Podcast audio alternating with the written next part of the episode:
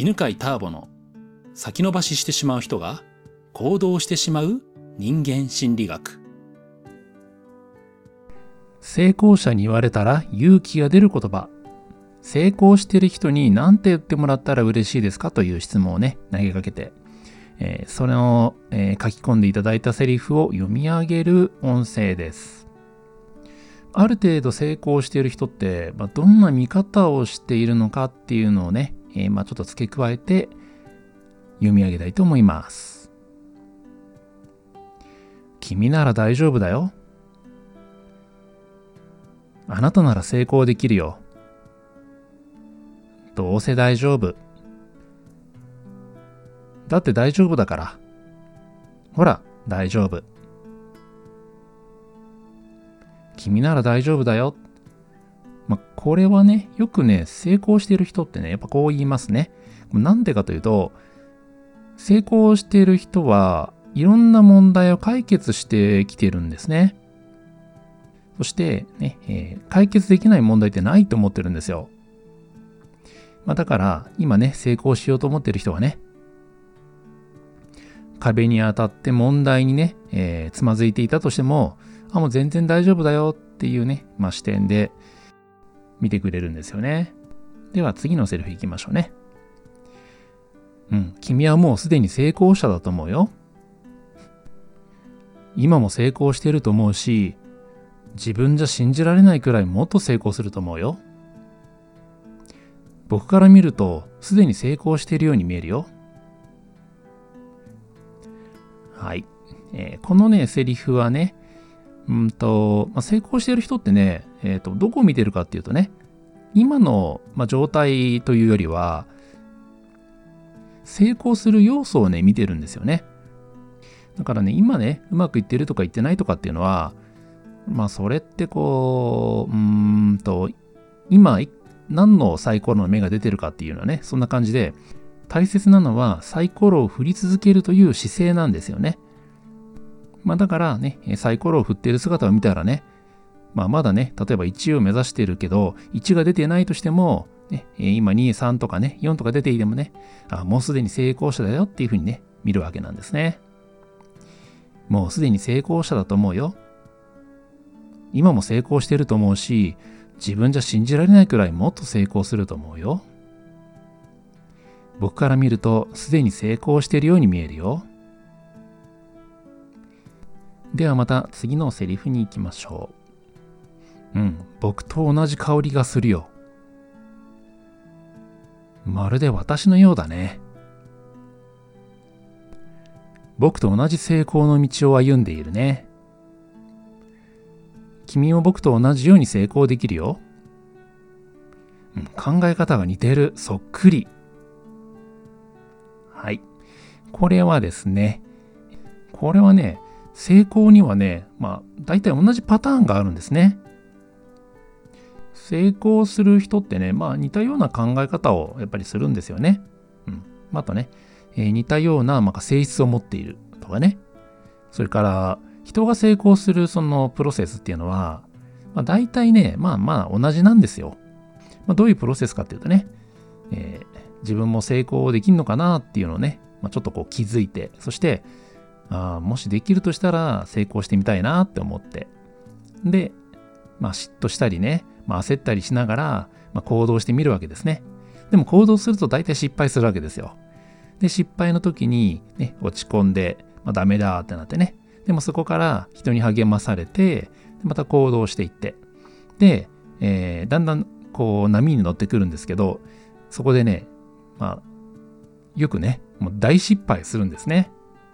まあ、ほんとね、あの今までやってた人たちがね、えー、一緒にやってきた人たちが離れてしまうとかね、まあ、契約のトラブルで、まあ、大きな損失を被るとか、悪いね、評判が広まってしまうとかね、まあ、そういうね、もう大失敗して、わあ、もうダメだってなるんですけど、やっぱりそこからね、改善をしていって、安定した成功した状態をね、手に入れるっていう、まあ、そういう流れがあるんですよね。まあ、だから、えー、まあ、そのね、こう、1プロセスを見たときに、同じだよっていうふうにね、見るわけなんですね。だからね、えー、まあ大きな成功をしている人ほど、まあ、そのプロセスを経験しているので、ああ、同じだよ、経験したよっていうふうにね、まあ、共感して、共通してるよっていうふうにね、言ってくれるんですね。僕と同じ香りがするよ。まるで私のようだね。僕と同じ成功の道を歩んでいるね。君も僕と同じように成功できるよ。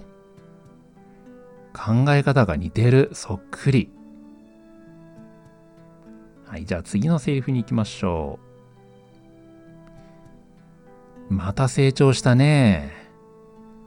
とってもいい経験をしているよ。迷いながらも成功に向かっているね。成長したね。もう成功するよ。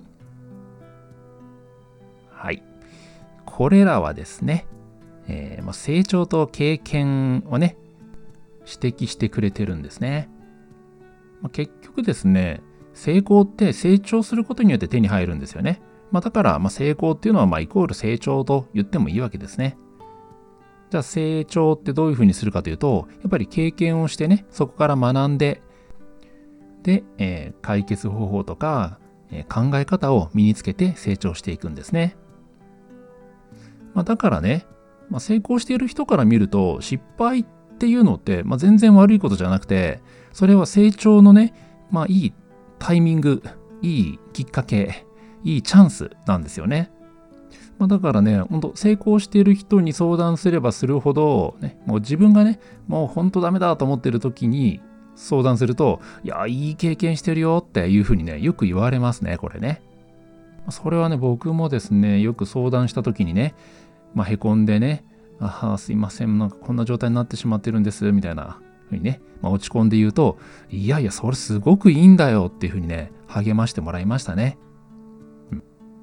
はいまた成長したね。とってもいい経験をしているよ。迷いながらも成功に向かっているね。成長したね。もう成功するよ。はい、では次のセリフに行きます。あなたはすごく良いものを持っているから大丈夫。あなたには才能があるよ。あなたは才能にあふれているよ。それってすごい能力だよね。実はそれがあなたの才能なんだよ。はい。まあ、これね、まあ、才能をね、教えてくれてるわけなんですけど、才能はね、まあ、大体自分ではわかんないんですよね。だってね、普通だからね、自分にとっては普通なことなんですけど、他の人からするとね、あできないなとかね、そんなにうまくできるってすごいなって思うもの、それをね、まあ、才能というふうに言うわけですよね。まあ、特に生まれながら持った、まあ、個性っていうところから才能って生まれるわけですけど、個性だからね、持って生まれてきたら、まあ、それが最初からありますからね、普通って感じますよね。まあ、そういうことをね、成功してる人はね、まあ、気づかせるっていうのが大事っていうのは分かってるわけです。つまり才能というのは自分で気がつくことによって意識して使うことができますね。またね、えーと、特定のね、まあ、こういう才能っていうふうにね、はっきり分かんなくても、まあ、なんか才能があるよっていうのはね、まあ、話していて、まあ、これ別に成功してるとかしてないとか関係なく、ね、あの周りの人と話してると感じますよね。なんかあなたは才能あるよって言ってあげたくなる時ってあるじゃないですか。まあ、そんな風にね、相手に才能があるなっていうのを感じた時にね、まあ、それがね、はっきり言語化できないとしてもね、えー、なんか才能を感じるよっていうふうにね、言ってあげるって大事ですよね。あなたはすごく良いものを持っているから大丈夫だよ。あなたには才能があるよ。あなたは才能に溢れているよ。それってすごい能力だよね。実はそれがあなたの才能なんだよ。次のセリフに行きますね。大丈夫。焦らなくていいよ。大丈夫。できる。今成長してるよ。どうせうまくいくよ。大丈夫。そのまま進めばいいんだよ。大丈夫だよ。経験上わかるんだ。君は大丈夫。順調だね。君はきっと成功するから大丈夫。はい。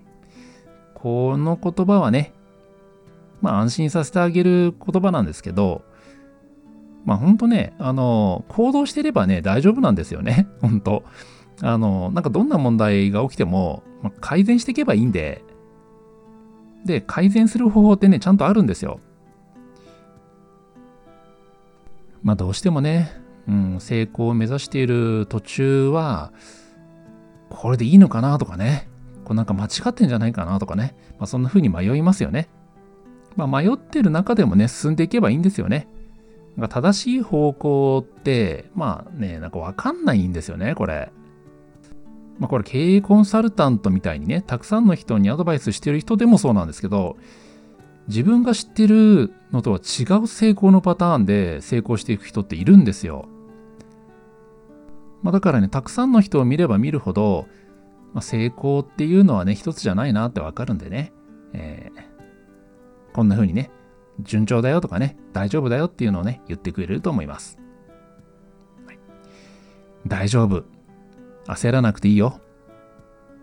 大丈夫。できる。今成長してるよ。どうせうまくいくよ。大丈夫。そのまま進めばいいよ。大丈夫だよ。経験上わかるんだ。君は大丈夫。順調だね。君はきっと成功するから大丈夫。はい。さて、いかがだったでしょうか？どれもですね、まあ、肯定的で相手を励まして自信をつけさせてね、そして成功へと導くメッセージですね。言われたら嬉しい言葉をね、ぜひ、未来は自分が言う立場に、ね、なってくださいね。さて、今日はどんな気づきや学びがありましたか？このチャンネルでは毎週このような人間心理学のお話を更新しています。学びになったなと思った方は、ぜひもう一つ聞いていてくださいね。ではまた次の音声でお会いしましょう。この番組は、犬飼ターボ、ナビゲーター、竹岡義信でお送りしました。